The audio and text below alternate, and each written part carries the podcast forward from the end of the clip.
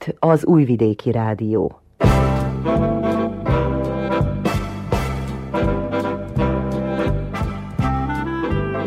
Mozaik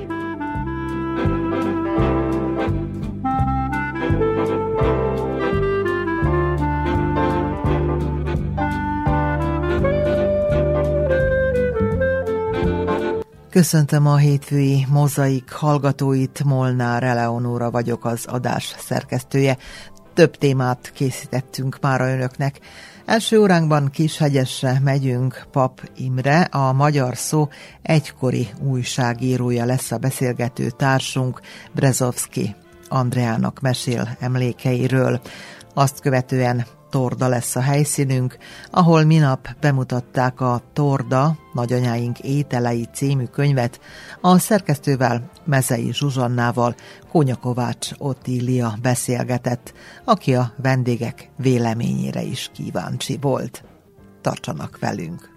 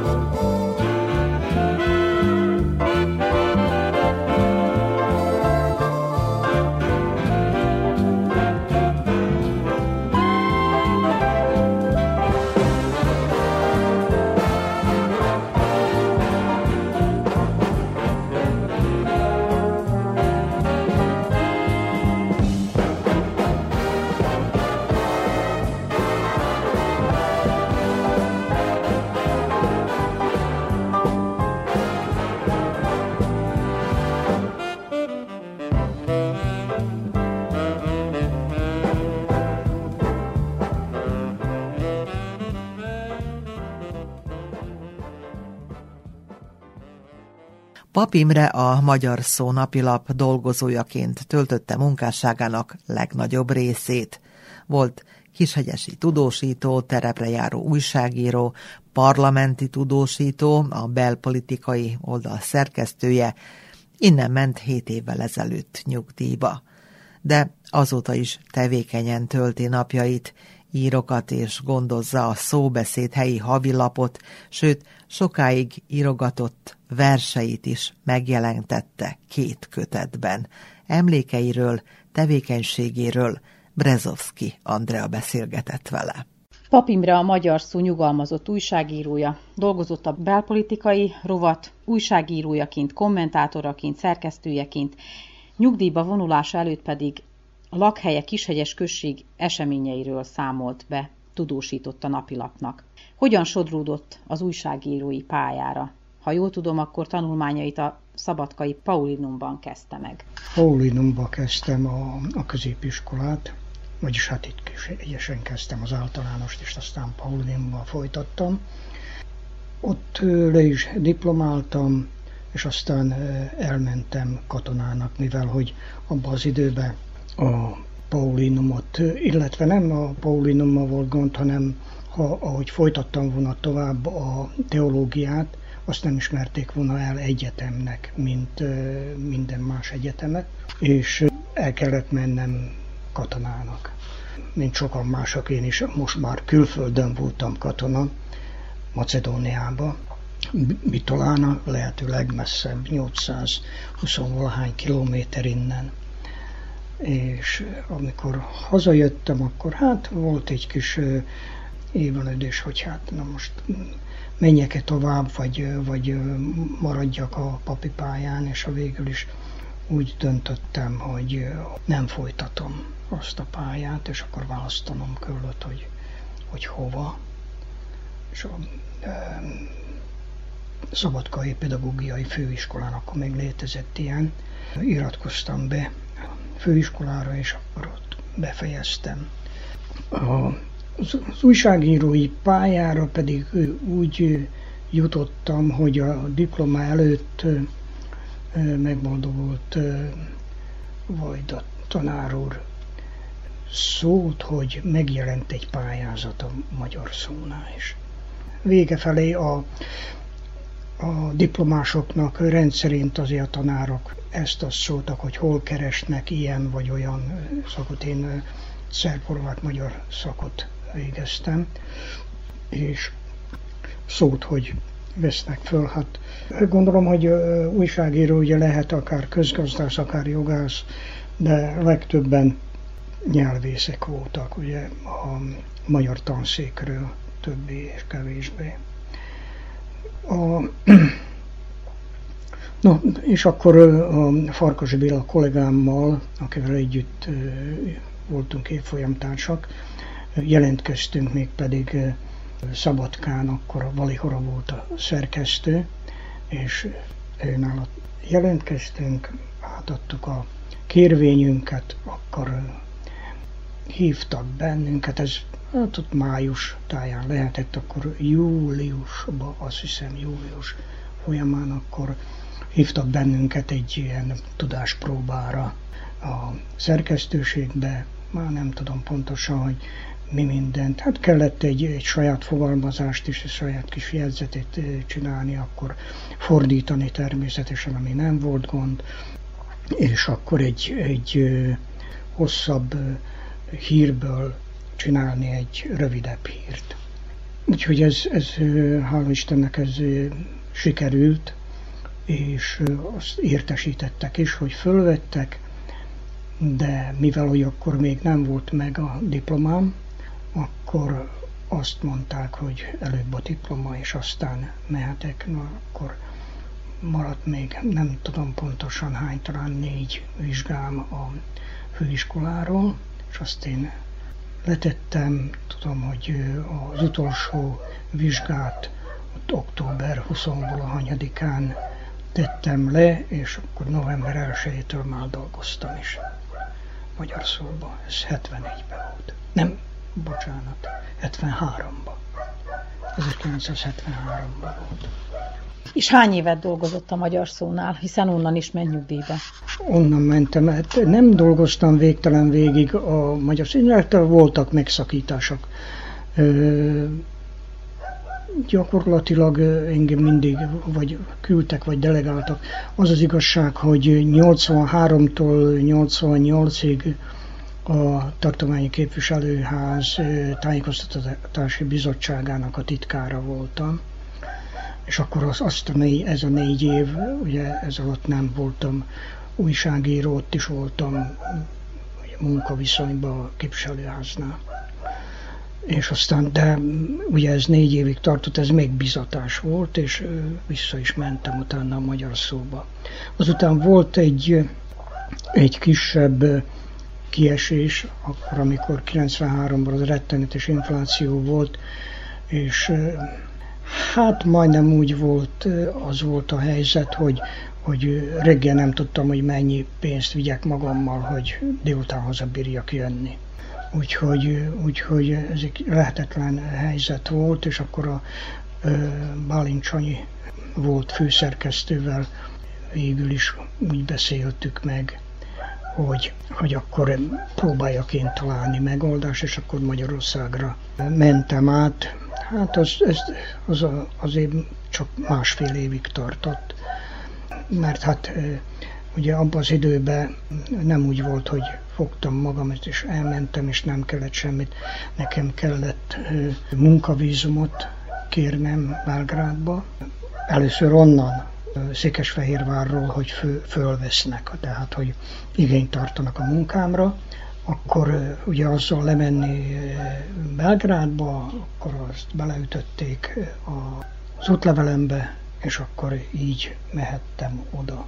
Akkor beadtam a, a kérvényt arra, hogy letelepedést kaphassak, mert az akkor ettől megszabadulhattam volna, ugye ettől a, a procedúrától, de én akkor még, hát az a Horn kormány idejében volt már, sajnos még a letelepedést se kaptam meg, nem hogy az állampolgárságot, úgyhogy hogy, hát kénytelen volt, hogy két gyereket, hogy sem, semmilyen biztosítás, se, semmi megoldva. Gondolom, hogy volt munkám, volt lakásom, ugye bérelt lakás, de hát volt állandó lakásom, de egyszerűen lehetetlen volt így ott élni. Úgyhogy akkor végül is úgy döntöttünk, hogy, hazajövök. És ott Székesfehérváron mit dolgozott? Szintén az újságírás, erre is büszke vagyok, hogy, hogy újságíróként Magyarországon is megálltam a helyemet, és pár hónap alatt, hogy nem mondjam, hát egy, egy év körülbelül a, bebizonyítottam, hogy tényleg értek a szakmához, és tudom csinálni. Ami nem volt könnyű, mert ez pontosan ugye ott is a rendszerváltás utáni időszak volt, amikor hát minden formálódott, átalakult, ugye a társadalmi viszonyok változtak, úgyhogy nem volt, nem volt egy könnyű időszak Magyarországon se.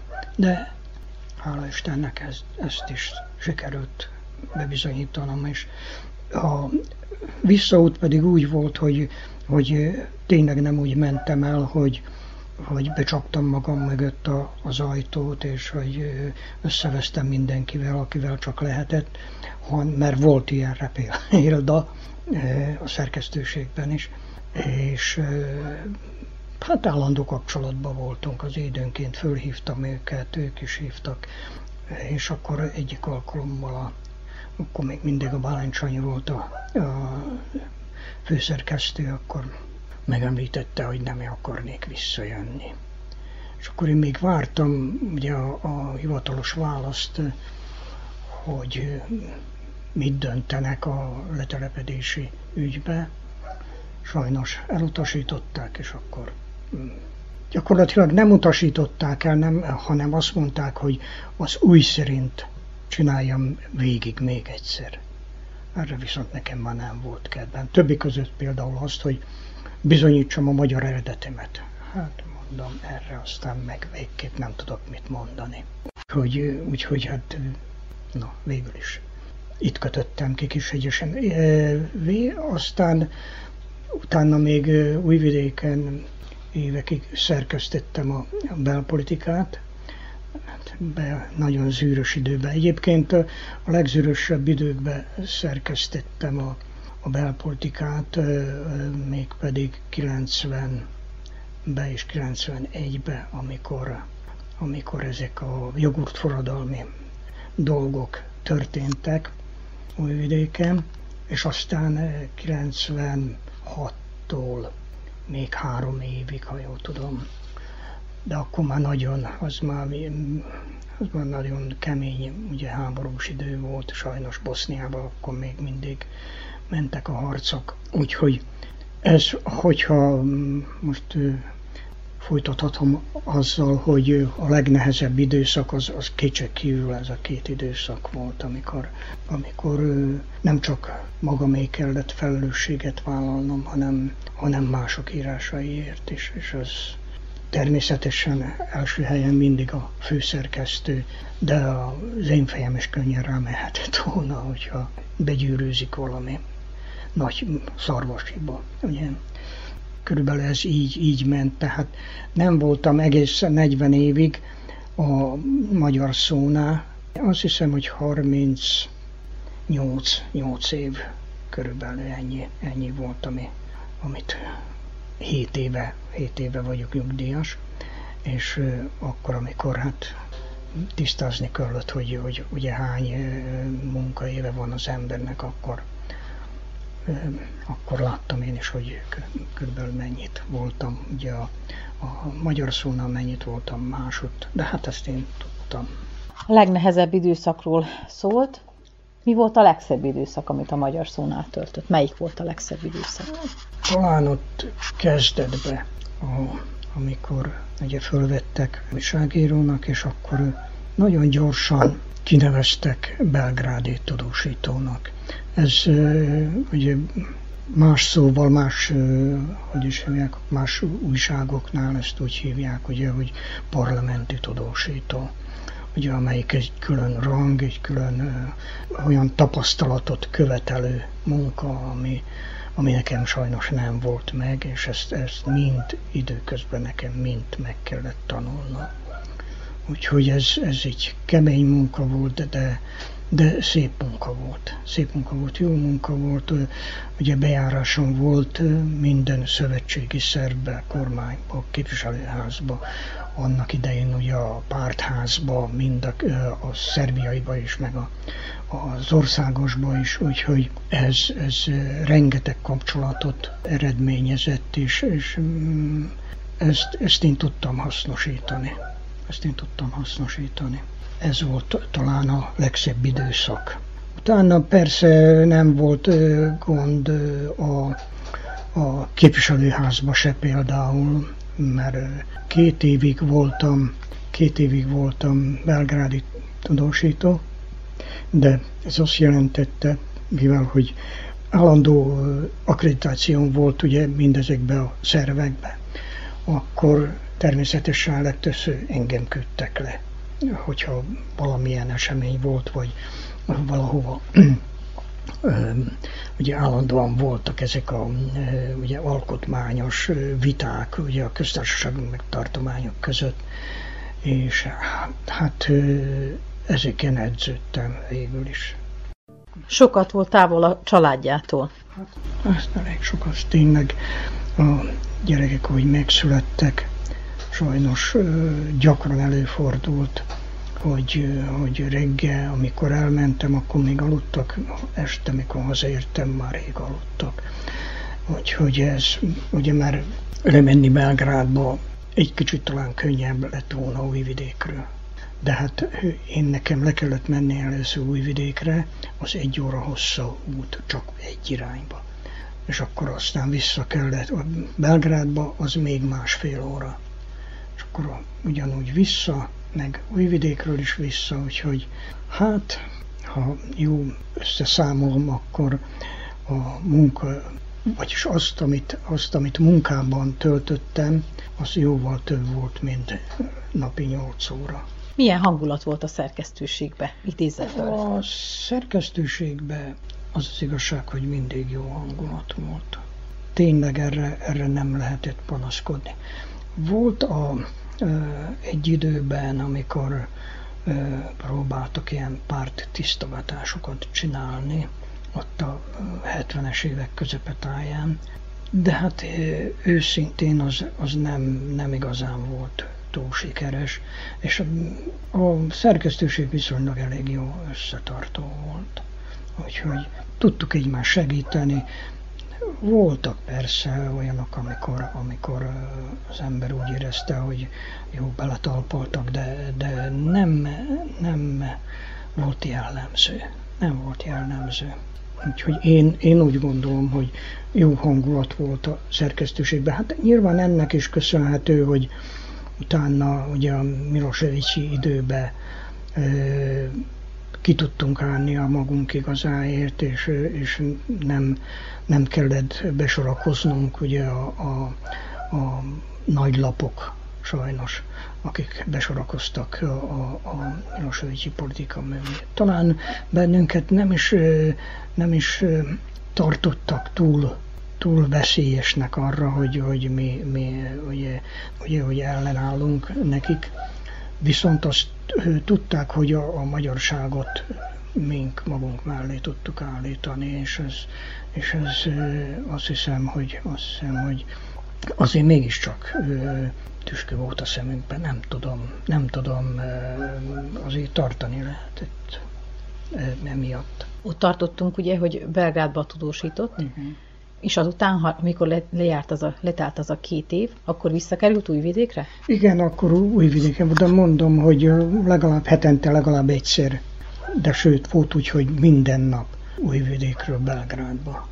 És akkor ott hol ide, hol oda, hol itt próbáltak megoldást találni, hol amott, nem tudom, ez, ez mindig, mindig adott alkalommal nem, nem ismerem főlapozni az akkori jegyzeteimet, mert, mert, mert felire rá se ismernék már, hogy, hogy tulajdonképpen rengeteget jegyzeteltem egyébként.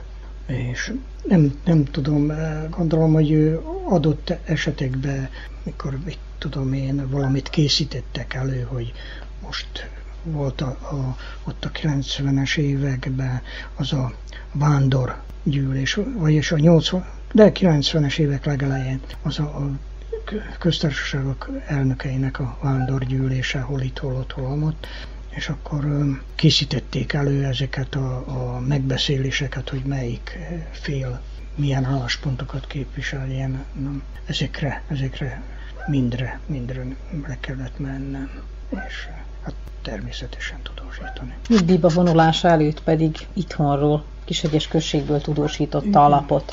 Igen, ez, ennek ez is egy kényszerhelyzetből adódott, amikor megkezdődtek a bombázások, akkor ugye elkezdték a, a NATO erők bombázni ugye a hidakat.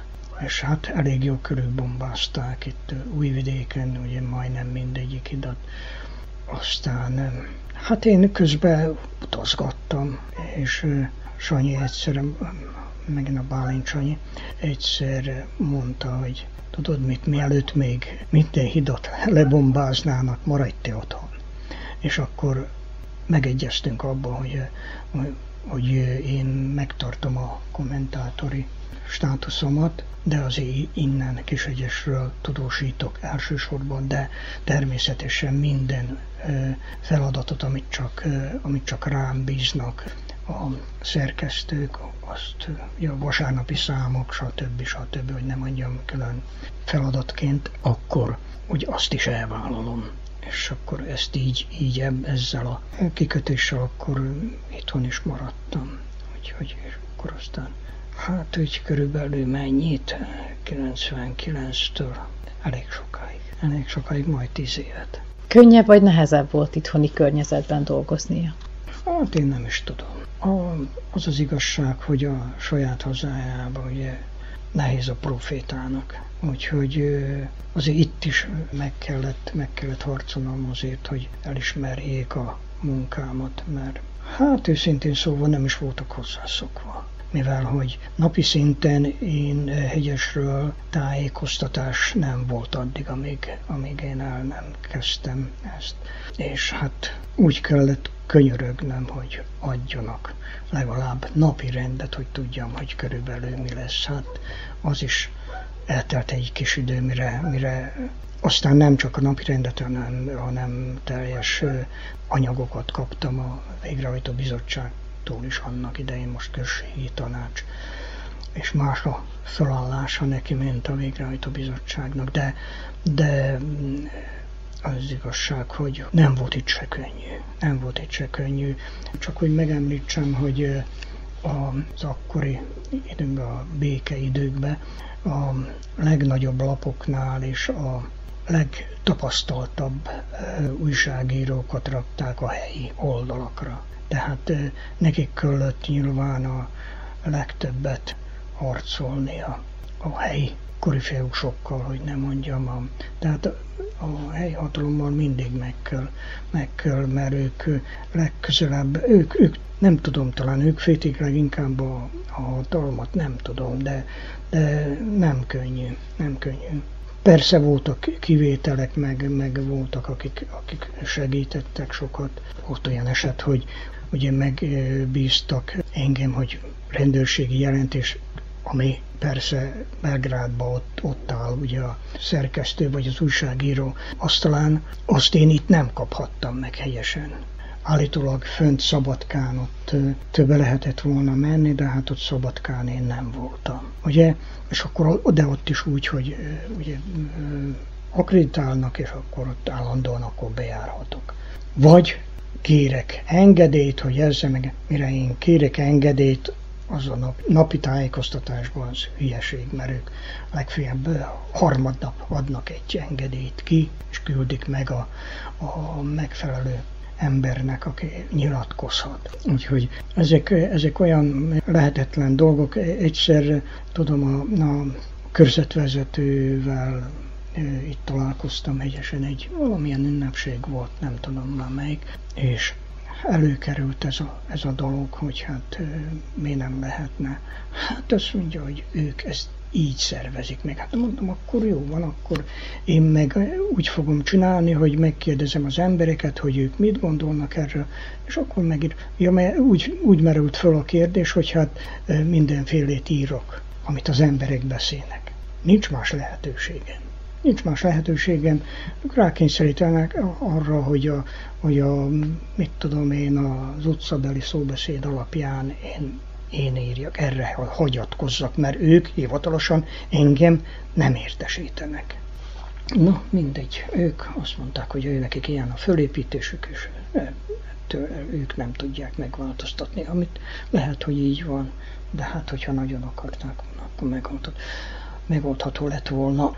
Előfordult például, mert például a polgármesternek ők küldtek jelentéseket ezekről a dolgokról, amik, és akkor nekem ugye voltak olyan jó ismerős polgármestereim, akik azt mondta, hogy mert mondtam neki, hogy valami információt tudsz, azt mondja, hogy tudod mit? Itt hagyom az asztalon. Kimegyek, te meg azt csinálsz, amit jónak látsz. És akkor persze elolvastam a jelentést, de, de hát az, az se volt, az se hivatkozhattam rá, mint hivatalosra.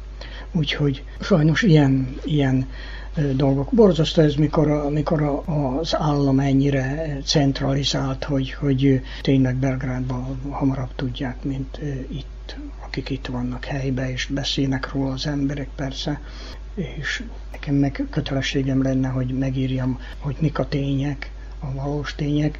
Erre én nekem pontosan ugyanazt kell írnom, ami, amit az emberek beszélnek össze-vissza.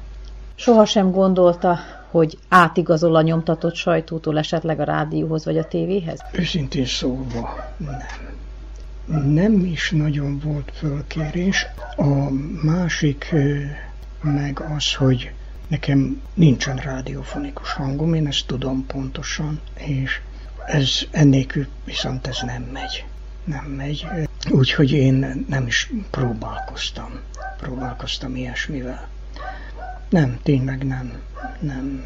Hogy, hogy ezt észrevették-e mások is, hogy, hogy nem felelnék meg, az én hangom nem felelne meg a, se a rádióba, se a tévébe, de tényleg nem kértek. Nem kértek, pedig sokan, sokan elmentek tőlünk, főleg a tévébe amikor, amikor ugye Belgrádból átköltözött, az körülbelül abban az időszakban volt, amikor én a magyar szóba bekerültem, amikor átköltöztek Belgrádból, ugye Újvidékre is megalakították ugye a magyar szerkesztőséget itt, Újvidéken, akkor nagyon sokan átmentek a magyar szóból, mert hát jó van, ott is azért újságíráshoz érteni kellett. Bár ugye a technikai eszközök egészen mások, de alapvetően a, az újságíró műfajok azok ugyanazok.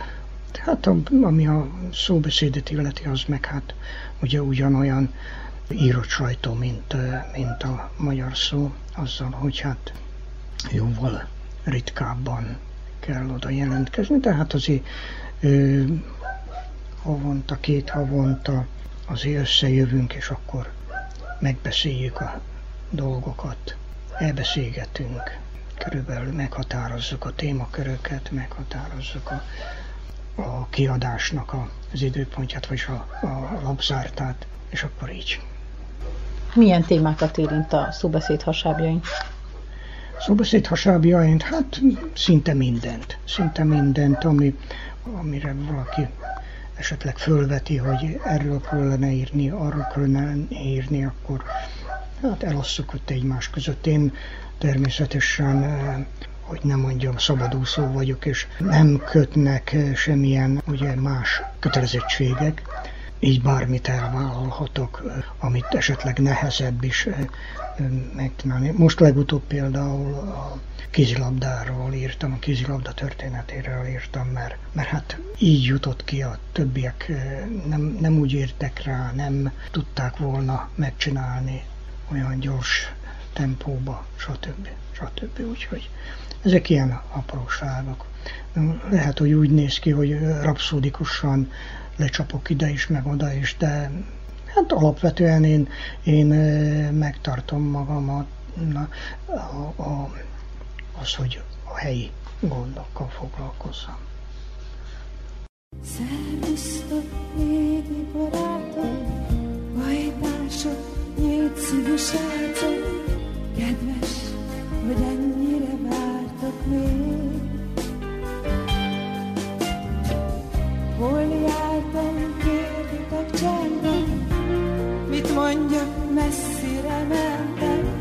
Miért tettem tiszta a válasz rég?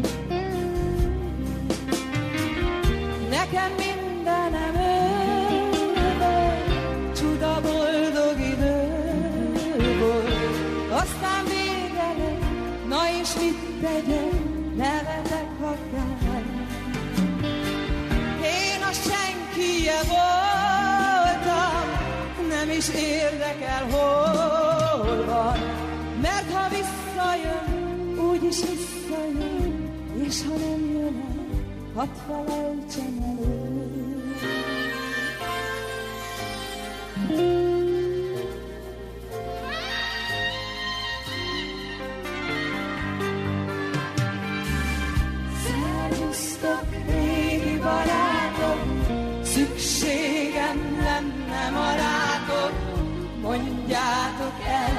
hogy az élet szép.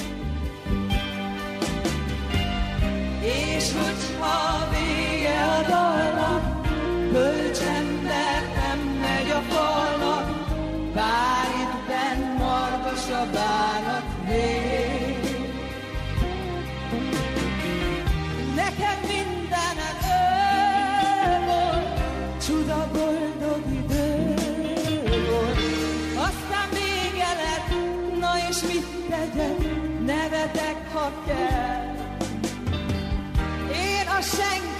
voltam, nem is érdekel, hol van.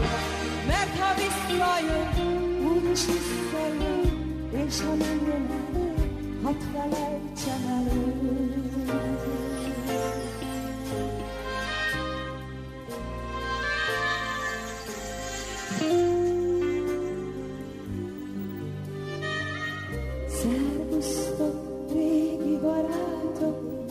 Szükségem lenne marátok, mondjátok el, hogy az élet szép.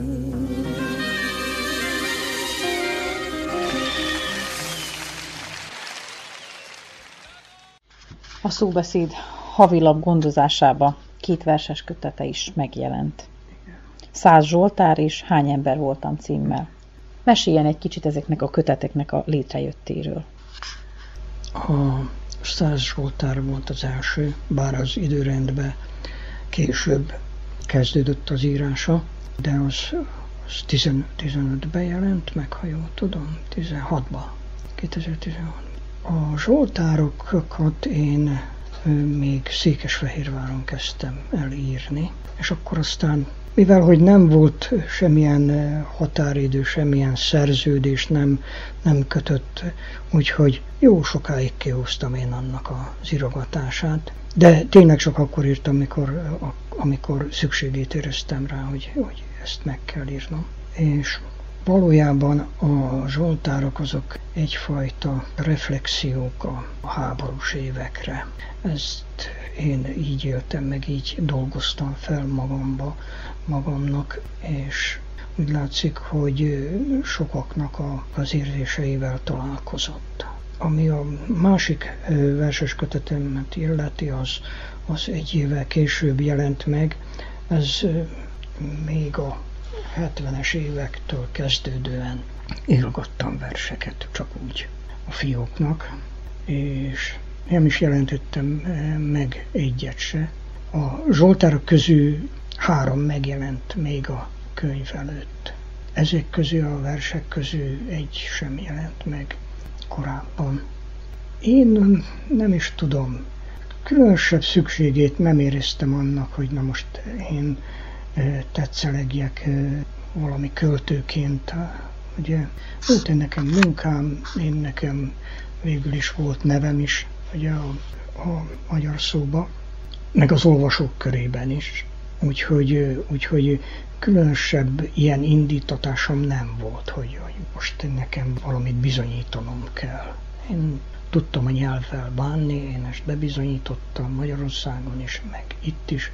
Úgyhogy, úgyhogy tényleg ilyen megfontolásból eszemágába se volt, hogy most én ostamoljam a szerkesztőket, hogy közöljétek le a verseimet. Úgyhogy ezek, ezek így születtek, ezek, ez tényleg nagyon hosszú időn át íródott, főleg az a mány ember voltam, az, az tényleg hosszú idő, az majdnem 30 év. Honnan önnél a lírai véna? Volt esetleg a családban valaki, aki ezzel foglalkozott? Hát, Vagy szerette, csak egyáltalán csak szerette a verseket? igen, hát szerettem a verseket. Én, ami azt illeti, előbb Adi volt a mindenem. Az, nagyon szerettem az Adit. Most is nagyon szívesen olvasom Adit, meg, meg József Attilát, de aztán Radnótit is szeretem.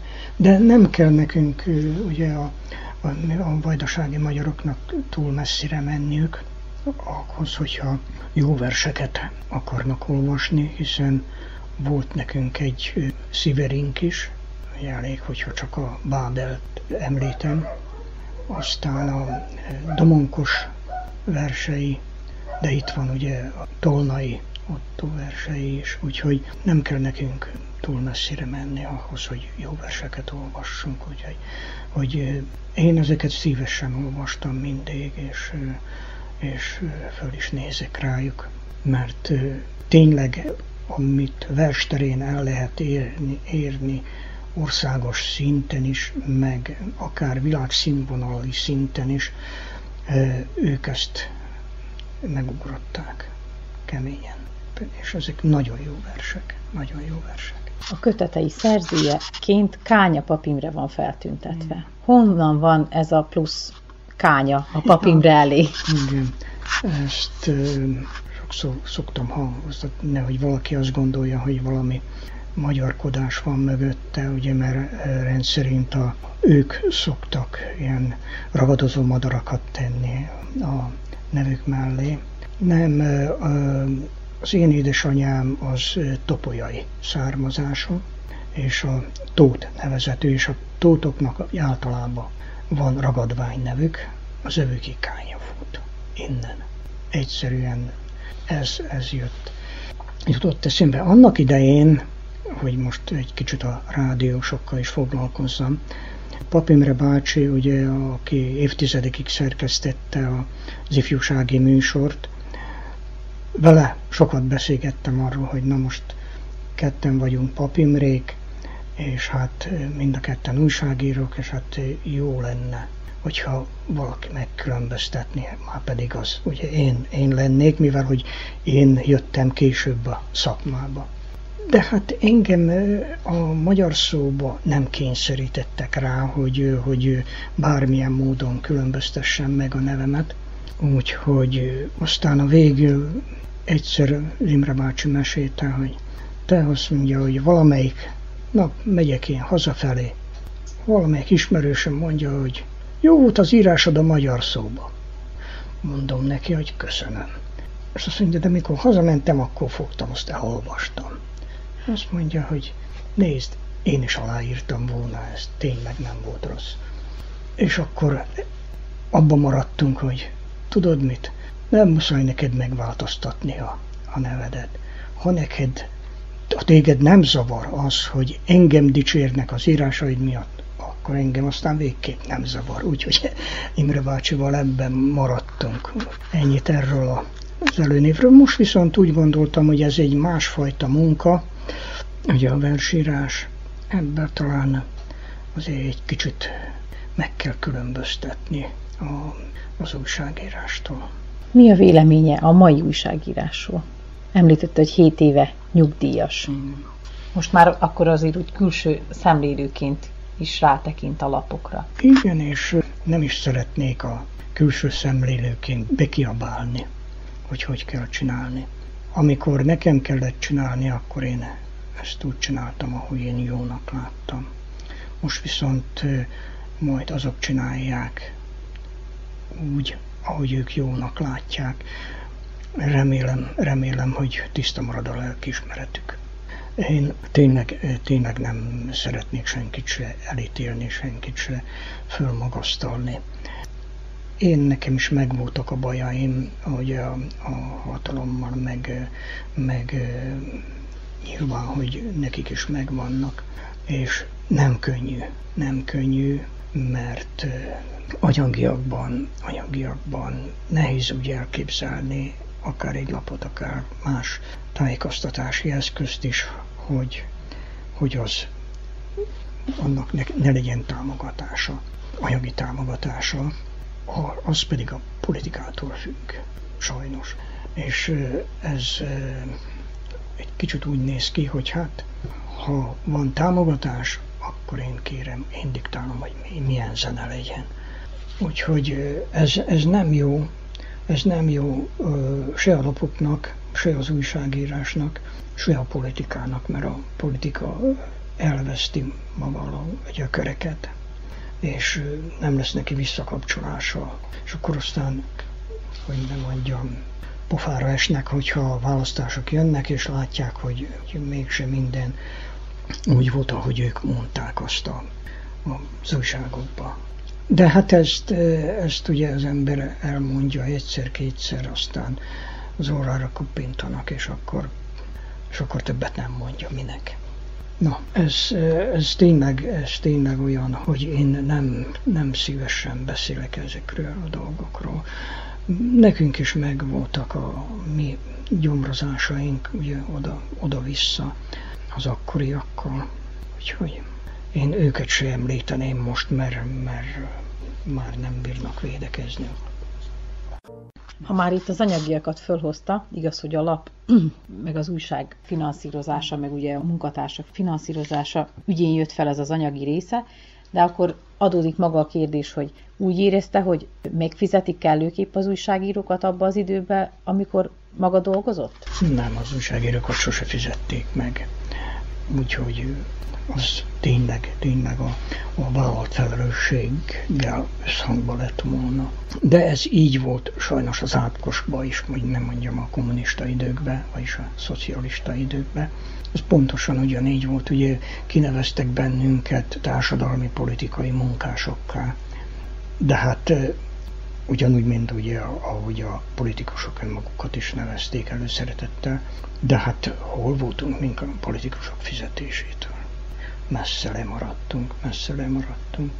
És ez a reflex, ez, ez megmaradt a rendszerváltozás után is, hogy aki, aki újságírással foglalkozik, az egy, ez egy kicsit dolgozzon ingyen. Gondolom, hogy, hogy ők persze a saját munkájukat a rettenetesen fölértékelték, az újságíró meg hát van, ahogy, ahogy dolgozik, úgy dolgozik. Hogyha ne, nagyon nem tetszik, akkor persze oda szólnak a szerkesztőség, hogy ez nem, nem jó, de egyébként nem törődnek vele. Nem törődnek, ó, mármint az anyagi vonatkozásban nem törődnek azzal, hogy az újságírók mennyit keresnek.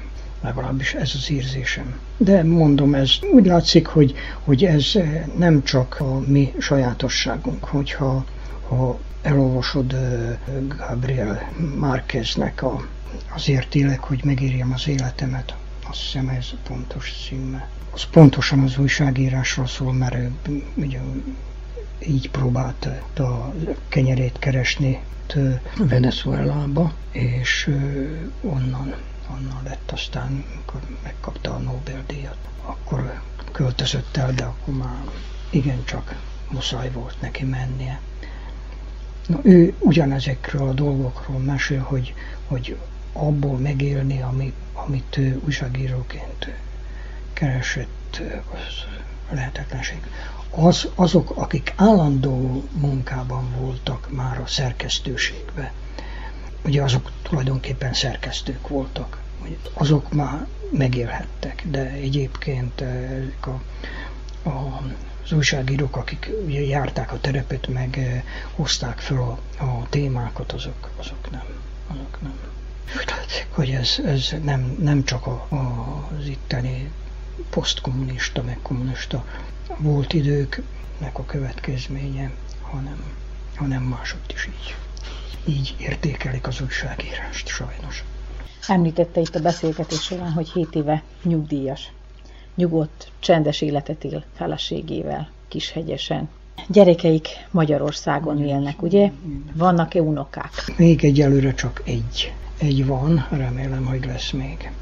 De hát az, az aztán olyan unoka, hogyha itthon van, akkor ő vele tele van a ház.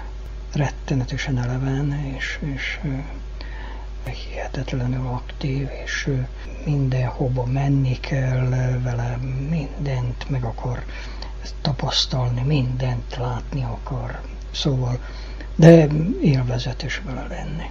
Élvezetes vele. Nagyon szeretem, hogy, hogy, hogy gondolom jobb ez, mint hogyha behúzódna a sarokba, és akkor ott gubbasztana, és, és csak nézne rám, hogy ki az az ember. Meg hát, Tati, gyere ide, gyere.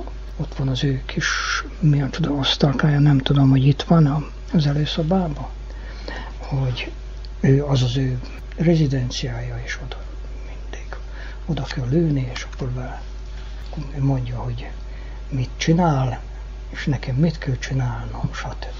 Sűrűn látják? Kérem? Sűrűn látják? Hát sajnos nem. Sajnos nem. Most legutóbb január elején voltak itthon, nem voltak itthon karácsonyra, mert, mert féltek ettől a rettenetes nagy forgalomtól, és január elején jöttek, itthon voltak egy hétvéget, azt akkor ennyi volt most. Most talán legközelebb, talán csak március 15-én hosszú hétvégén tudnak eljönni. De hát Ez maguk van. is felkerekedhetnek. Hát lehet, hogy felkerekedhetnénk időnként. Az a baj, hogy ugye át kellene jutnunk vagy Szegedre, vagy Kelebiára, hogy, hogy onnan tovább mehessünk. Mert az az igazság, hogy, hogy nekem most már ugye magyar állampolgárként ingyenes a, a vasúti közlekedés. Úgyhogy nem lenne gond, nem lenne gond. Hát a gond az, hogy, az, hogy belefáradnék. Nem csak én, Ibolya is biztos. Mióta házasok feleségével? Mikor voltam 40 éves? 19-ben, igen. 42 éve vagyunk házasok.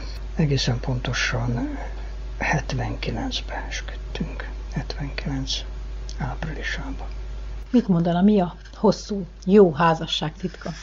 Ó, hát könnyebbet kettőt. Nem tudom, nem tudom. Nem is gondolkodtam rajta. Én csináltam a magam dolgát, a feleségem szint úgy, úgyhogy én tényleg, tényleg nem, nem csináltam ilyen összegezéseket, hogy te jó Isten, most mi is a titka. Lehet, hogy van titka, lehet, hogy nincs. Fogalmam nincs. Nem, nem, kell, nem szabad könnyelműnek lenni, az biztos, hogy az embernek azért meg kell gondolnia minden lépését, hogy a másikat meg ne sértse.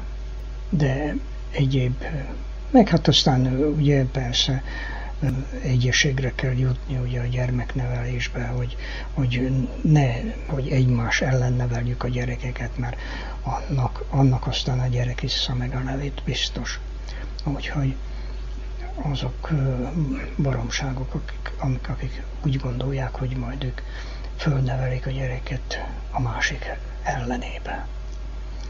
Nem lehet. Az csak közösen, közös megértéssel, és hogyha nem is egyezel abba a pillanatban a, azzal, hogy kapott a fenekire egyet, akkor se kell kiverni a balhét, hogy ez most nem volt jó, meg mit tudom én. Ezt majd mink megbeszéljük egymás közt, hogy jó volt-e, vagy nem volt jó, ha éppen muszáj, de rendszerint nem muszáj. Ennyit talán.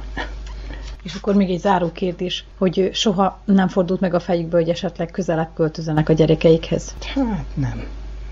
Őszintén szóval nem. Akkor, amikor Fehérváron voltam, akkor, hát hogyha maradtunk volna, akkor most nem lenne gond. Mert Fehérvár az körülbelül egy óra hossza a vonattal Pesttől, de így most már, már, már akkor is nehéz lett volna bele, vissza, hogy nem mondjam, beleszokni egy városi életbe, mert nem, nem ugyanaz városon és nem ugyanaz falun. Ugye városon ennyi a tied, ugye, ami az három szoba, vagy, vagy mennyi, és akkor kész, vége. Amikor már kiléptél a, a, a, a lakásod ajtaján, akkor már nem vagy otthon. ugye akkor már gyakorlatilag közterületen vagy. Én itt az udvarban azt csinálok, amit akarok, hogy nem mondjam. Úgyhogy, úgyhogy egyfajta szabadságot ad ez térben is, térben is érezhető szabadságot. Nem a leglélekemelőbb így járkálni az utcákon és látni, hogy ennek ellenére ez a közösség azért elég keményen pusztul. De gondolom, hogy én ezt elsősorban csak az épületekre gondolom. De hát tudjuk mi, hogy, hogy jóval kevesebben vagyunk, mint akár 10 évvel ezelőtt, vagy 15 évvel ezelőtt. Ez, ez az elvándorlás, ez, ez nagyon nagy eret vágott a mi közösségünkön, amit a falun is. Falun is. És a bevándorlás az meg egy külön gond. Nem egy, nem egy rózsás helyzet, de, de nem gondoltam elköltözni. Most már nincs is értelme. Ha tényleg napi szinten törnének be, meg, meg molesztálnának, meg disznókodnának velünk, lehet, hogy az ember azért meggondolná, de, de egyébként, egyébként nem, nem, nincsen, nincsenek ilyen. Mondom, hogy akkor egy pillanatra, ott a 90-es évek elején, akkor volt egy olyan helyzet, hogy talán még lehet, de már akkor se nagyon volt a lehetőség, hogy az ember még egyszer gyökeret eresszen. Túl öreg fa voltunk mi ahhoz, hogy át, átültessenek bennünket. Nagyon szépen köszönöm a beszélgetést, Imre bácsi, Kérem. és jó egészségben, még hosszan élvezze a nyugdíjas éveit. Köszönöm szépen. Pap Imrével a Magyar Szónapilap nyugdíjas újságírójával Brezovski Andrea beszélgetett. Csak egy nap a világ, csak egyetlen egy csók az életünk. Ki tudja, mi vár ránk, ki tudja, holnap mire ébredünk.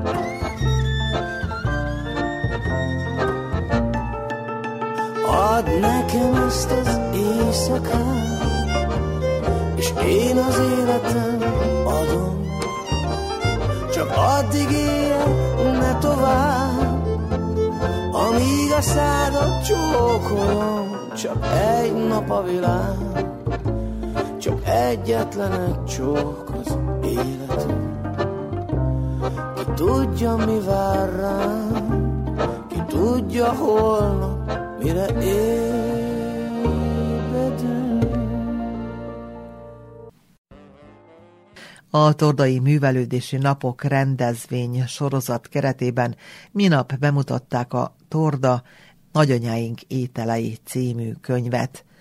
A szerkesztőnek, Mezei Zsuzsannának régi álma vált valóra ezzel a kiadványjal, hisz régóta szerette volna már csokorba szedni a helyi hagyományos recepteket, hogy ne vesszenek feledésbe. A 270 oldalas könyvbe 170 tordai recept került, amelyet komoly kutató munka előzött meg. A régi receptekhez mintegy 70 hölgy járult hozzá, akik abban is segítettek, hogy elkészítettek egy-egy ételt, aztán lefotózták, mert a könyvben nagyon igényes, szép fotókkal is illusztrálták az ételeket, sőt, azokat a régi konyhai eszközöket, kellékeket is, amelyeknek ma már muzeális értékük van. A rendezvény moderátora Kónya Kovács Otília ott készült felvételéből most elsőként a könyv szerzőjével, Mezei Zsuzsannával készült részt halljuk. Azért gyűltünk itt össze, hogy ezt a csodálatos és gyönyörű könyvet bemutassuk.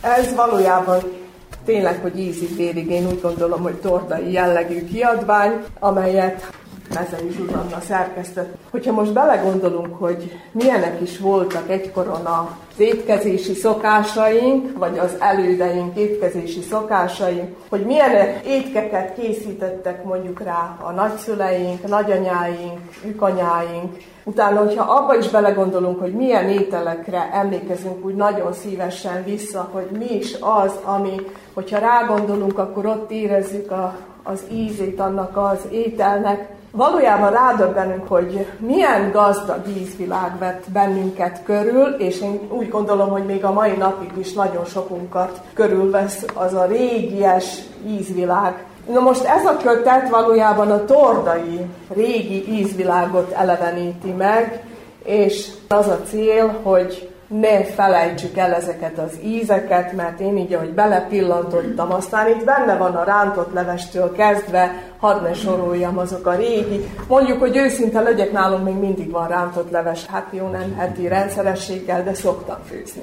És az sem mellékes, hogy ebben a kötetben nem csak pusztán receptek vannak, hanem hogyha nagyon figyelmesen belepillantunk, akkor aztán tényleg, hogy a falu történetének egyes mozzanataira is rávilágítást találunk, utána például ami vonatkozik részben ugye a falu fejlődésére, még azzal is találkozhatunk. Tehát ilyesmik kerültek ebbe a kötetbe. Én szeretném, hogyha Zsuzsa itt rögtön a legelején arról beszélne nekünk, hogy egyáltalán mi volt az indítatás, mik voltak az előzmények, hogy egy ilyen csodálatos kiadványt láthatunk ma itt előttünk. Köszöntök mindenkit most már én is így hivatalosan. Hát az indítatás. Nagy családban nőttem föl vagyis kezdtem az életemet. Olyan családban, ahol öt generáció, is hoztam egy fényképet, öt generáció van a fényképen. Tehát ott kezdtem az életemet, iskolás koromig és oldás koromig ott voltam, és a déd nagyanyám az reggel főzött, délbe főzött, este főzött, mindig valamit készítgetett, és mindig olyan szeretett, olyan csöndbe csinálta,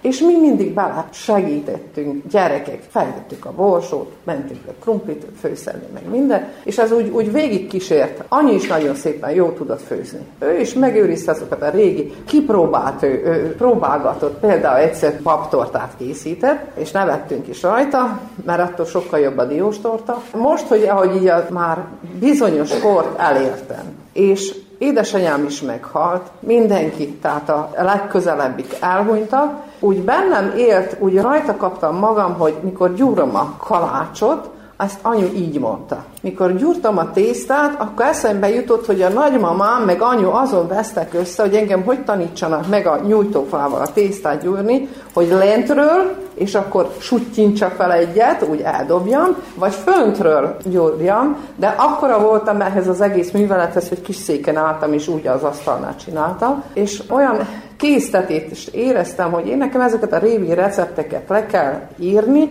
össze kell gyűjteni, mert ma már Tordán is nagyon sokszor pizzát eszünk, megrendelünk innen, onnan, amonnan, minél gyorsabban kerüljük azt, hogy mi asszonyok annyira belemélyedjünk a főzés művészetébe. Holott ezek az ételek annyira egyszerűek és annyira természetes ízűek, és tényleg gyorsan elkészülve, mert régen nem nagyon voltam az asszonynak, hogy óra osszákat főzögessen, hanem gyorsan-gyorsan megcsinálta, mert várt rá másik dolog. És hát erre került sor, elmentem nyugdíjba, ez a lényeg, nyugdíjas lettem, és akkor lett egy kicsit több időm, de úgy látom, hogy nyugdíjasként sem nincs sose időm, és akkor nekifogtam. Régen is, mint ahogy a mai napokban is megvannak, hogy ünnepnapokon mit főzünk, utána nem tudom én, hogy mi kerül az asztalra ilyenkor, de hogy a hétköznapokban is, hogy mi minden kerül az asztalra. Ezt nyilván, hogy azért egy kicsit ki is kellett kutatni. Most így általánosságban beszélünk a tordai családokról. Hogy is volt ez egykoron így a családokban? Nyilván, hogy ezután is utána kellett járni. Igen, igen. Tehát sokkal kevesebb húst fogyasztottak, az biztos. Elsősorban az anyagi helyzet se engedte meg a családoknak, tehát aki módosabb gazda volt, annál több jószág is volt az udvarban. A másiknál kevesebb jószág volt, akkor kevesebb is jutott, hetente kevesebb jutott a hús az asztalra, és akkor ilyen nagyon takarékos volt. Hétfő az olyan volt, hogy ha maradt vasárnapról valami, de nem nagyon maradt, mert vasárnap úgy be volt osztva az a hús, az az egy csirke, hogy az mindenkinek megvolt, hogy mit eszik családba, és véletlenül se hiába ácsingóztunk, hogy valami másnak a részére, úgyse kaptuk el. Hétfőn az mondjuk rá ilyen volt, hogy kérdezgettem, mit ehettek hétfőn? Hajába főtt krumplit, tarhonyát pirítottak, egy kis tükörtojást, meg ilyen. Tehát ilyen vegyes nem volt annyira tésztanap, mint ahogy tésztanap volt a szérda, és főleg a péntek. A kedd és a csütörtök az hús étel volt, általában hétközben egy tál ételeket készítettek, és levest. A leves az minden nap volt. Alva. Jó, megtöltötték azzal a hasukat, és aztán többinek nem jutott, és az is volt a cél. Mert sokkal kevesebb ételt főztek, és nagyon racionálisan főzték. Na, és ami Tordára nagyon jellemző, hogy csúfoltak is engemet azzal, hogy na, Tordára bemész szombaton, mindenki paprikás főz. Az egész faluban paprikás illata van. És tényleg úgy van. Én nem tudom, hogy most itt a jelenlevők közül, hogy még valaki tartja de a paprikás nagyon jó volt szombaton. Mert az ember oda egy kicsit néztete, elment, valamit csinált. Határból hazajöttek szombaton, az asszonyok nem mentek a határba, tehát be kellett pótolni, amit egész héten nem csináltak, meg készülni a vasárnapra. És a paprikás az után szépen rotyogott a tűz sarkán, és, és megfőtt jóformán magától. És ez is mondjuk a ránk tordaiakra jellemző, és én azért múltkorában úgy végigjártam, nyáron jártam a faluba, és szombatonként azért még nagyon sok házból paprikás szag szivárgott ki, úgyhogy még remélem, hogy vannak itt, akik ápolják még ezt a hagyat. legyen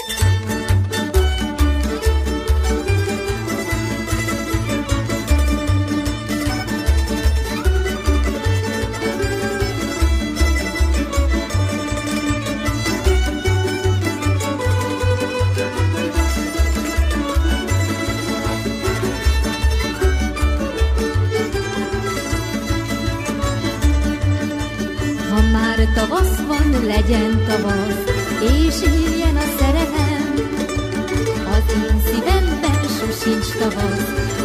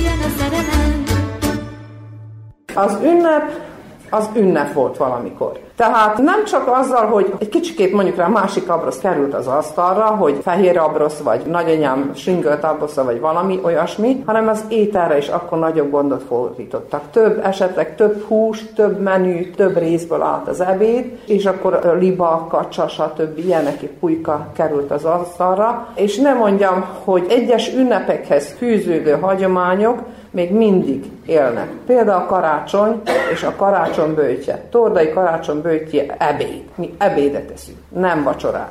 Nem várjuk egész vacsorát, megesszük ebédet, és aztán majd csak valahogy kibírjuk estig, éjfél, mise utánig, a kocsonyáig. És ez a karácsony bőcsi ebéd úgy mondanám, hogy kontinentális ebéd, mert torrához nincsen, egy, közel nincs egy folyó sem. És nem is nagyon jutottak halhoz, és hát én őszinte legyek, én nem is szeretem a halat azóta sem, mert nem került be a gyerekkoromba a számba, nem ismertem meg az ízét, és még ma is úgy ózkodok, hogy azt a halat egyek. Ez megmaradt ilyen, hogy és nem vastag mákos kalácsot csinálunk, vagy ahogy a magyarok mondják, beigli, hanem száraz tészta, túros, mákos és gömölyés. Ami tordára szintén jellemző a gömölye, ez egy túróból készült sajtfé, kiszárított túró, és utána, ha még disznótor környékén csinálták meg, akkor még oda tették a kolbász mellé egy kicsit megfüstölni, és akkor olyan finom zamatja volt. Tehát még azt hiszem, hogy itt vannak családok, akik csinálják még most is a, a gömölyés tésztát. Ez, ez olyan fix volt. És ebben az ember tudta, a gömöly és tészta az nem volt, évközben semmikor, soha nem csináltak gömöly és tésztát. Kizárólag karácsonybőjtjén. Azután a nagypénteki. Nagypénteken én emlékszek, hogy gyerekkoromban mindenki, minden háznál délelőtt kukoricát pattogtattak. Mert azzal töltötték meg a gyomrukat, a gyerekeknek azt adták, mert hát bőjt volt, a gyerekeket is nem az, hogy jaj, hát szegény gyerek, ne, az egyen, ne, hogy már most bőjtölje meg valami, akkor a gyerekeknek is kellett bőjtölni, az öregek is bőjtöttek, most már azt mondja Priván, hogy 65 év után nem kell bőjtölni. Az ünnepeket megtartották, már szombat délután nem dolgoztak próbáltak nem dolgozni, és a vasárnap csak akkor dolgoztak, ha felhőszakadás készült. Szószoros értelemben. Akkor kirohantak, hogy összeszedjék a szénát vagy valamit, ami nagyon sürgős munka volt, de vasárnapot megszentelték, és pihentek, pihenőnap volt. Kiültek az utcára, beszélgettek, stb. És megszentelték, úgymond a pihenő napokat ma elfelejtjük. Vasárnap mindenbe akarunk pótolni, amit hétközben nem csináltunk.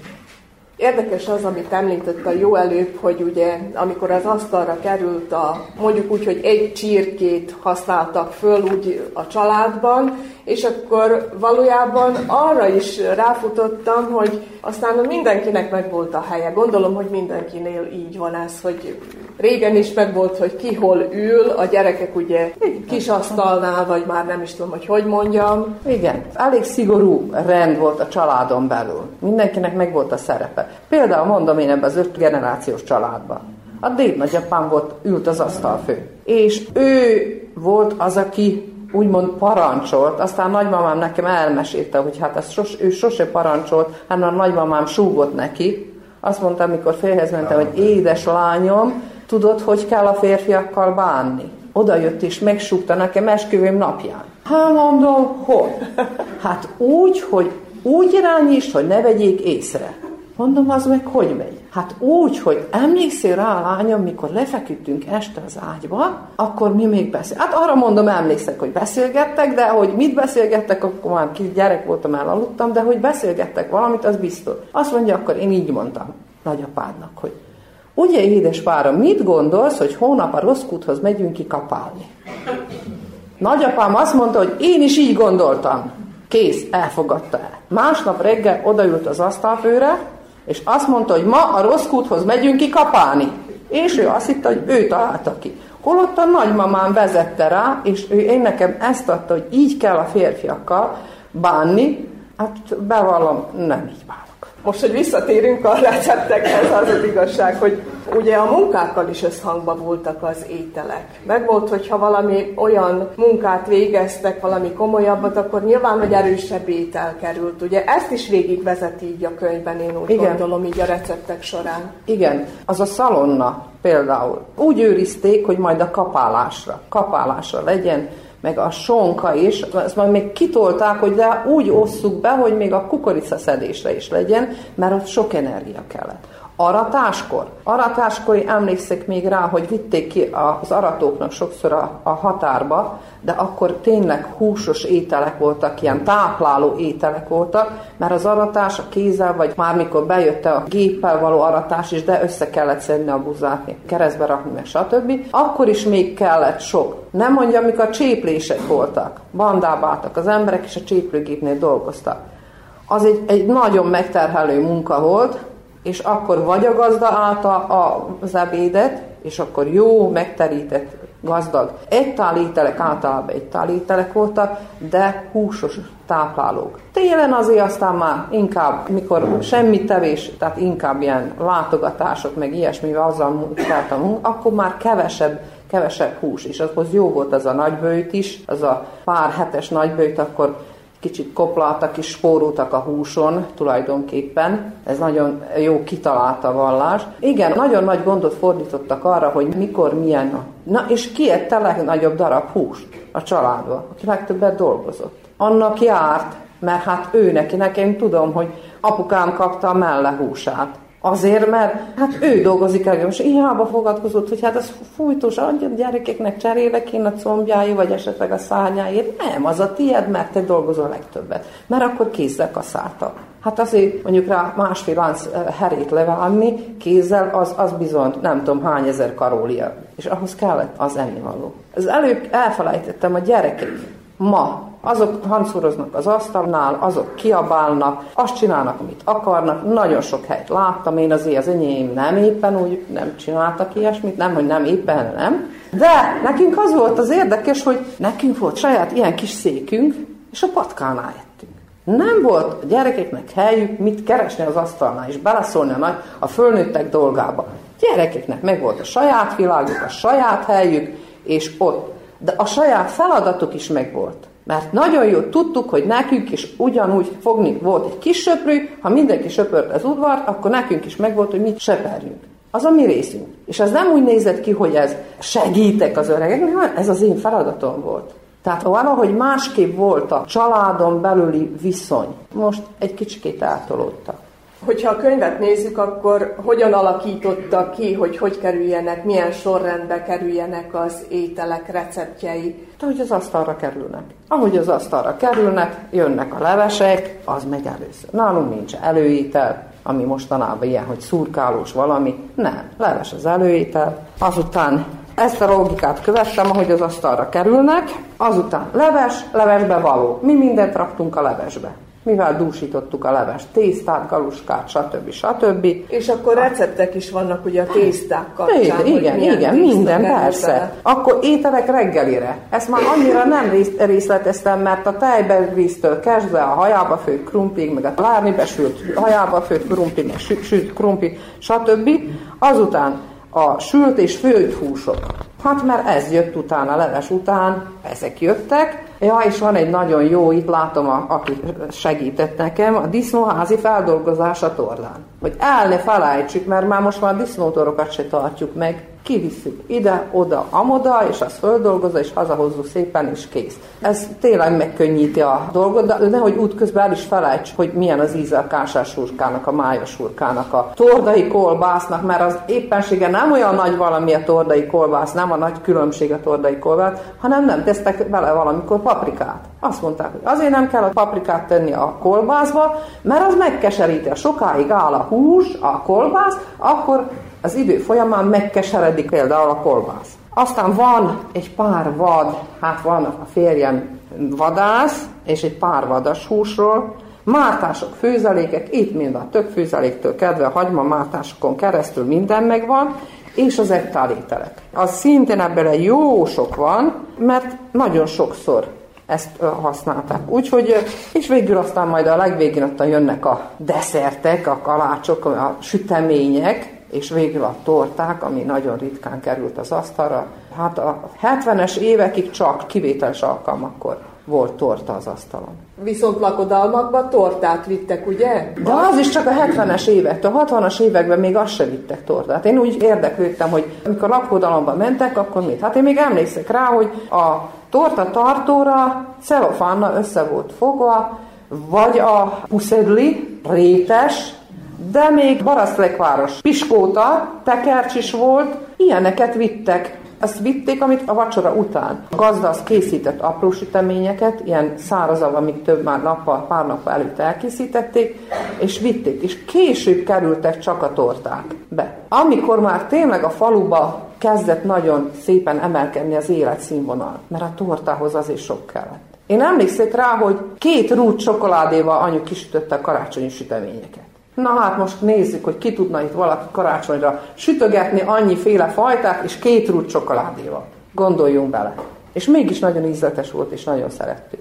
És így az arányok, azok hogyan oszlanak meg? Miből van a legtöbb, ezt akarom kérdezni. Ja, hát a tordai asszonyoknak köszönve, akik így besegítettek, a süteményekből van, mert én ezt ebbe készültem erre a kérdésre, és ilyen számokat vettem ki, hogy sütemények 46 féle van, plusz három torta, és ezekben csak tényleg az édes sütemények vannak. Akkor vannak sósak is. 80 valahány recept van, ami ilyen főzelék, leves, stb. És tulajdonképpen ugyanannyi van majdnem az ilyen sütni, főzni való tésztaféleség, szénhidrátos étel, úgymond. Már ezért kaptam is egy valamit, hogy ugyanott paraszti ételek azok nem egészségesek, tele vannak szénhidráttal, lehet, hogy tele vannak, de hogyha én csak tésztát eszek, túrós tésztát, meg mákos tésztát, és nem eszek utána még nem tudom én mit, és kimegyek még kapálni, akkor azt a tészta, az a szénhidrát el fog égni. Nem az a baj, hogy szénhidrátot teszünk, hanem hogy kevesebbet mozgunk. Úgy tudom, hogy ezek a receptek, amelyek ugye a könyvbe belekerültek, ezek mind kipróbált receptek. Mind. De úgy, most én ezt úgy értelmezem, hogy kipróbált, hogy tehát nem az a régi, nem. Régen kipróbált, hanem most kipróbált. Sütögettük, főzögettük, végig főzögettük, és fényképezgettük. Kornéliáéknál is, ami főt, akkor a szépen ő fogta és fényképezte. Én is előszedtem mindent is, amit főztem azt, és próbáltam, épp azért most nem változatosabb volt az étrendünk, mert hogy hát bele előszedtem azokat az ételeket is, amit az előtt esetleg ritkábban, hogy képanyagunk is legyen. Tehát ez, mikor a sütemények, az már egyszerű volt. Ott behozták szépen, tyuk, tyuk, tyuk, tyuk, lefényképeztük őket, és az kész volt. De a többit azért meg kellett, a rántott levest is meg kellett főzni, meg a borsó levest is, hogy lefényképezzük, és benne van a fénykép. Na nem minden recept mellé került ilyen fénykép, hanem majd azt hiszem, hogy később erről még beszélünk, de lehet, hogy most is, hanem összeszedtük a tordai konyhába használt eszközöket. Na de itt rögtön azt azért hozzá kell tenni, hogy ezek a fotók, ezek nagyon, de nagyon szépek, és nagyon ízlésesek, és valóban azt tükrözik, ami van. Most itt hirtelen végig pillantok, de hát itt is látszik, hogy milyenek a könyvbe került fotók, mondjuk ott vannak a, az eszközök. A kedvenc diós torta. Hát volt a házban, körül volt dió, és akkor diós torta volt, azt, azt, azt csináltunk, nem pedig japán szelet. Na, és itt van például, ja, itt ez a kor, de van külön fényképünk, ahol tényleg a tordai kolbász van, a paprika nélküli. Igyekeztünk, hogy megfogjuk azt a pillanatot, hogy, hogy vonzó legyen, hogy az emlékünkben is szép emléket idézzen elő az a fénykép. Tehát úgy próbáltuk, és hát nem volt az baj, hogyha az a sütemény nem volt olyan milliméteresen szépen elvágva, és az se volt baj, hogy egy kicsit szétcsúszott, vagy valami, hát nyáron sütöttük például, és akkor a torta nyáron itt van az, aki sütötte a és nagyon áldott, mikor azt mondtam, hogy narancs tortát csináljon, és akkor nyár volt, és csúszott mindenfelé, elsősorban narancsot se lehetett akkor kapni, de meg, megcsináltuk. Tehát én, ahogy itt ezt néztem, ezeket a képeket, ezek annyira visszatükrözik azt a rendes, közönséges, nem művészi fotókat készítettünk, hanem vonzó fotókat, hogy hát arra törekedjünk, hogy visszaadja az ízét, meg az illatát annak az ételnek. Biztos, hogy lesznek majd, akik olvasgatják ezt a kötetet, hogy ott érzik a szájuk jobban azt a bizonyos ízt, amikor ránéznek, nem tudom én, a paradicsomlevesre, vagy Igen. hasonlókra. Mint ahogy említettük azt, hogy szép, hogy mennyire, hogy milyenek is a fotók, valójában eszembe jutott ez a mese, hogy a szép kalács, meg a jó kalács, ugye a szép kalács az faragva volt. Na hát itt is ugye a süteményeknél is vannak, ami ilyen szétcsúszott meg egyebek. És a konyhai kellékek, eszközök, most ezek össze vannak gyűjtve egy helyre, vagy csak a fényképezés alkalmára hozták össze ezeket a Egy része, hogy tehát nagyon sokat köszönhetünk a Jaroszlávnak, itt a helybeli vállalkozónak, ő neki van egy saját privát tájháza, és beengedett bennünket, és nagyon szép gyűjteménye van. Onnan nagyon sokat fényképeztünk, azután a Berényi emlékházba is elmentünk, ott az ilyen konyha részletek, meg minden föl lehet ismerni, ott az onnan is nagyon sok mindent szedtünk, és aztán én, mikor elkezdtem a mezei háznál összeszedni a régi dolgokat, hát abból is van egy 20-30 kép, biztos, hogy van. A Kornélia is besegített, hogy ő náluk is mit akart, ott találtuk meg a teknőt, a fateknőt, meg minden. Tehát itt jelen vannak, itt vannak még tornán, még azért is próbálom majd egy tájházat valahogy főszerelni. Már említette egy párszor azt, hogy itt kinek a munkája van valójában ebben a könyvben benne. Most akkor arról is mondana többet, hogy ki mindenki segített, ki mit készített. Pályáztunk két-három pályázat. A tartományi oktatási, jogalkotási kisebbségi. Onnan kaptunk valamennyi támogatást. Magyar Nemzeti Tanástól kaptunk egy kis támogatást, mindenhonnan kicsit. A Vajdasági Magyar Művelődési Intézet az mellettünk volt, ők rendezték a lektort, a tördellőt, ők választották ki, mert én tényleg nem voltam ebben járatos, hogy például hol nyomtassuk ezt a könyvet. Tordai Földműves Szövetkezet is támogatott bennünket. A Jaroszlávik azzal támogattak bennünket, hogy tényleg csináljatok, amit akartok, minden fényképezhettek, stb.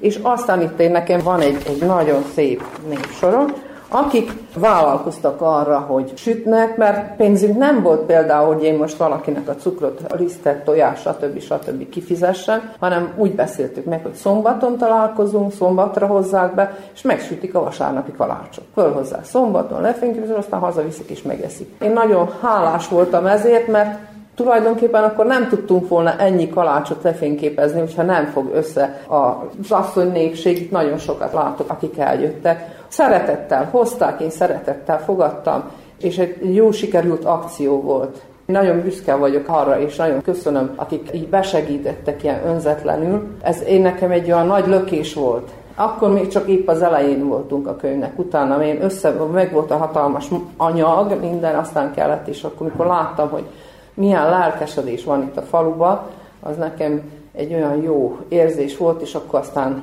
leültem, hogy leírjam. És persze nagyon sok időt elvett az is, hogy kikérdeztem, az, e- szomorúan kell, hogy, hogy megállapítsam, hogy három asszony, aki, aki nagyon sokat segített, már meghalt. Már onnan föntről nézi ezt a mi műsorunkat, a könyvünket. A Gulyás Kati nénénél voltam, mindenki tudja, két-három hónapra beszélgetés után meghalt. Csonti Katónál, a szomszédasszonyján nagyon sokat beszélgettünk az, az ételekről, sajnos meghalt. És a Kukli Ila, aki a falunak a szakácsa volt, ő lakodalmakba főzött minden, hát őnála is egy jó párszor megfordultam, és akkor meg fölhívtam, hogy jaj, Ila, itt ezt nem tudom még, hogy mit kell, meg hogy kell, ez megy előbb, vagy az megy előbb, és akkor elmagyarázta, nagyon sokat segített és hát szeretettel gondolok rájuk, a békében. Ezt a szakácskönyvet ugye a jövő nemzedékének ajánljuk, de ugyanakkor forgathatja bárki, még a férfiak is, sőt.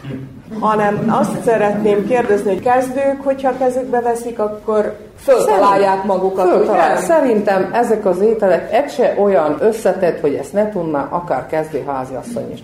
És a leírás is úgy van, hogy itt van külön az összetevő, a hozzávalók, és akkor leírom, hogy na, mert oda teszed a zsírt, ennyi meg ennyi zsír, vele aprítod a hagymát, ilyen meg ilyen színre megdíszteled, azután teszel ezt, meg ezt, meg ezt, és akkor így. Tehát követhető és ez mind természetesen, mert ezt én nem kaptam el, se a Katinétől, se a Tinanétől ilyen részletesen. Tudod, csinál sűrű rántást, könnyű tésztát, meg ilyeneket mondtak, és akkor annyi, hogy csipetnyi só, hát ezt nem írhatom be, meg tetszés szerint teszel bele cukrot, tudja mindenki, hogy ez így megy a recept, mikor valaki elmeséli, hogy, és hogy könnyű tésztát kapjál, most mi az, hogy kinek mi az a könnyű tészta, és akkor ezeket a könnyű, meg fakanálnyi, meg, meg akkor ezeket lemértem. Azért kellett megfőzni, hogy lemérjem, hogy mennyi az a fakanál, három fakanálnyi lisztet teszel a rántásba, akkor azt lemértem. Na most, ezt nem biztos, hogy a kezdő az majd úgy leméri. Aki viszont vissza akarja idézni a régi ízeket, és van már tapasztalata, az meg beleteszi tetszés szerint a rántásban, mennyit ő gondol. De követhető és tényleg kezdőasszonyok is, a házasszonyok is használhatják. Most ebben a kötetben belekerült receptek alapján esetleg lehet-e valamit következtetni arról, hogy a tordaiak top 10-es receptje az mi lehetne? Szerintem minden, minden háznak megvan a saját kedvenc receptje, de amire mi büszkék vagyunk, a gudúc, kalácsunk, mert ezt mindig karácsony bőtjekor és nagypénteken csinálták bőti időben. Azután a kőtrétes, másod reácrétesnek hívják a kőtrétes például. Az is, ezek elég időigényes receptek. Hát a többi meg ízlés dolga tényleg. Valaki szereti -e a töltött paprikát, cukorral eszi-e, vagy csak sósan. A paradicsom lehet szintén nem tudom én, cukor vagy só, vagy szintén egy személyes élmény, több főzelék. Több főzelék, nálunk só, ecet, aludte.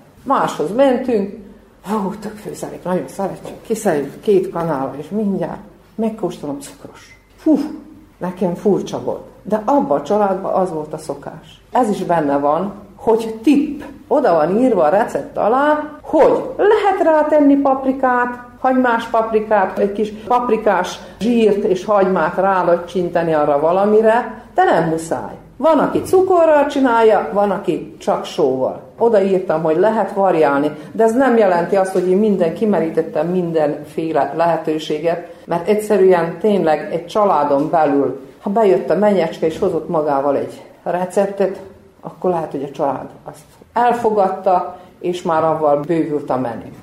Na, találtam olyat, hogy ja, hát azt a szélső utcán csinálták csak. És akkor utána kellett járnom, hogy mit, mit csináltak a szélső utcán. Akkor kellett keresnem olyan asszonyt, aki a szélső utcai, és az elmondta nekem, hogy a kukorica galuskával készült leves. És másokat kérdeztem erre, arra, senki se tudta. De a szélső utcait, amikor meghallottam, azok tudták. Van, van ilyen. Még mi az a különlegesség, amit így el lehet mondani a könyv, akár a munkafolyamat idején, mi volt az, ami nagyon pozitívum volt? Elsősorban emeljem ki, hogy a család nélkül, család támogatása nélkül, és a drága férjem támogatása nélkül nem nagyon lett volna könyvből semmi, mert ez az egy év alatt ő nagyon sok mindent magára vállalt, már én bent voltam a szobában, és írtam, és írtam, és az ebéd, meg a mosogatás, meg a egyebek, ami nem, nem férfi munka. Ő ezt én nekem hagyta, hogy hadd csináljam én ezt. Azután a Gyerekeim is mellettem voltak, nagyon sok, akik itt voltak a süteményeket, még hozták, látták, milyen kitartóan fényképezte a kismenyem és a fiam is a, a fényképeket. A lányomnak meg minden este elmondtam a problémáimat, mert ő meghallgatott, a Józsnak már nem volt rá ideje, meg energiája, és aztán nagyon sokféle fajta emberrel megismerkedtem, és ez én nekem egy olyan jó, én szeretem az embereket, és beleloptam egy valamit a könyvbe, itt hátul, ide hátul tettük, ez az én nagymamám. Az én nagymamám, a Bali nagymamám, eljegyzési fényképe, és ez a fénykép megjárta a harcszeret is. Mert a nagyapám el, meg volt az eljegyzés, és a nagyapám elment az első világháborúra, végigharcolt az első világháborút, és alig került haza élve, de haza került, és csak utána, kilenc évi jegyesség után házasodtak össze, és ez a lánykori képét ide tettem, úgyhogy tényleg nagyanyáink, mert nekem az én nagyanyám itt van rajta, és az volt, hogy tényleg például a guduckása nyílt ki, tényleg ezt a guduckácsot én csináltam, én fényképeztem, és, és ez, ez olyan jó volt, tegnap, amikor megkaptuk a könyvet, Kornéliával leültünk, és mindent lakoztuk. Ah, ezt a berényázat, tudod, ott voltunk, akkor csináltuk, stb. És egy fantasztikus élmény volt számomra is ez a könyv. Szeretném, hogyha itt mindenkinek ilyen élmény lenne, mert ez nem csak arra való, hogy most elkészítsük a hajmaszószt, hogy eszünkbe jutott, hogy a fokhajmaszószt is lehet csinálni, és hogy abalébről is lehet leves csinálni, hanem úgy megfogjuk és nézegetjük és, és olvasgatjuk úgy. Ja, és, és, és veszélyes fegyver a kézbe. Veszélyes fegyver, úgyhogy férfiak vigyázzatok. Mikor az asszony ebből főz, akkor ne idegesítsétek az asszony, mert egy kiló tíz deka a könyv. Ha az asszony föl idegesedik, mérges lesz és hozzátok vágja, abból bajok lesznek. Szinte biztos, hogy a tordaiak nagyon nagy előszeretettel fogják majd forgatni, hát esetleg akik pedig vidékiek, nem tudom, hogy van-e itt, nyilván, hogy van, van. A vidékiek pedig esetleg sóvárokba nézegethetik, és abban reménykedhetnek, hogy hát ha otthon náluk is lesz vállalkozó szellemű ember, mint ön, és hogy aztán tényleg csinálnak egy ilyet, mert ez példa mutató is lehet akár ez a Igen, de hát a címet is úgy csináltam. Torda, nagyanyáink ételei. Magyar csernye, nagyanyáink ételei. Magyaritabék, nagyanyáink ételei. Tehát lehet ebből egy, egy, egy sorozatot, hogy mindenki, mert mondjuk rá mi katolikusok vagyunk, de magyarita beiek reformátusok, és nem szöget környékéről származnak, hanem máshonnan. Tehát biztos, hogy van saját ételeik, vannak saját ízeik, meg minden, úgyhogy érdemes lenne egy ilyen sorozatot, nem biztos, hogy épp ilyen vastag kell, hogy legyen, de legalább megpróbálni itt a, a szorványban is, meg sőt a nem szorványban is. És hát ha valaki olvasgatja, akkor látja, hogy több pörtős pogácsa ez, az úgy rálogtam egy-egy ismert családi receptet, családi kézírás. Tudom, én tudom, hogy kitől vettem melyik receptet, de ezek innen is itt van például többörtős pogácsa, stb. Úgyhogy ezt is ugye megtervezetten csináltuk ezt a fedőlapot is. Köszönöm, hogy eljöttetek, és azoknak még egyszer meg szeretném köszönni egybe azok, akik segítettek, hogy összegyűjtsem a, a recepteket, azok, akik valamilyen módon hozzájárultak, pénzadományt is kaptunk, azoknak is, és főleg azoknak, akik szorgalmukkal találékonyságukkal sütöttek, sőt ma is, mára is párasszony összefogott és sütöttünk egy kis utána szeretettel meghívok mindenkit ott hátul, ilyen svédasztalos hogy már ne szaladgáljunk ott körülöttük, mindenki annyit eszik, meg nem nézi senki, meg önt magának italt, ilyen szép önkiszolgálás lesz, utána beszélgessünk kicsikét. Ha valakinek van most még valami kérdezni valója, én szívesen válaszolok. Kívánok jó lapozgatást, élvezzék a képeket. Igen, és ebből a könyvben, a könyvben vannak még egy nagyon érdekes része, egy ilyen ráadás, csak képek, 12 oldal, tordai házak, azután különböző anyagokból, cserépedények, fából, vasból, porcelánból, meg ilyen. Tehát ilyen kis nosztalgiázás, mert mi nem csak a, a jövő nemzedékre gondoltunk, hanem a tordáról elszármazottakra is, mert a Kródaja klubja adja ki, és akkor egy kicsit nosztalgiázzanak és, és biztos, hogy jó esik nekik, és vannak itt falvédők is. Isten arra kérem, józan férjet adjon nékem. Ez azt hiszem, hogy még mindig aktuális, ugye bár? Úgyhogy örömet kívánok a könyvhöz. Mezei Zsuzsannával, a Torda, vagy Nagyanyáink ételei könyv szerzőjével a bemutatón részt vett vendégekkel, közöttük Dobai János polgármesterrel és Vázsonyi Csillával, a Vajdasági Magyar Értéktár Bizottság tagjával Kónya Kovács Ottília beszélgetett. Az esten elhangzott, hogy a tordai értékek felkutatása tovább folytatódik, hiszen még bizonyára vannak olyan dolgok, receptek, amelyeket át kellene menteni az utókornak. A közeljövőben több helyszínen szeretnék bemutatni a Nagyanyáink ételei című kötetet. A központi könyvbemutatót április 8-ára tervezik Szabadkán. Eddig vendég múlattál, ha tetszenék elindulnál, szaladj gazda kapjál szaladj gazda kapjál botras, a vendéget indíts útra. Ettél itt tájul múlattál, ördög vigyen indulhatnál, szaladj gazda kapjál botras, a vendéget indíts útra, szaladj gazda kapjál botras,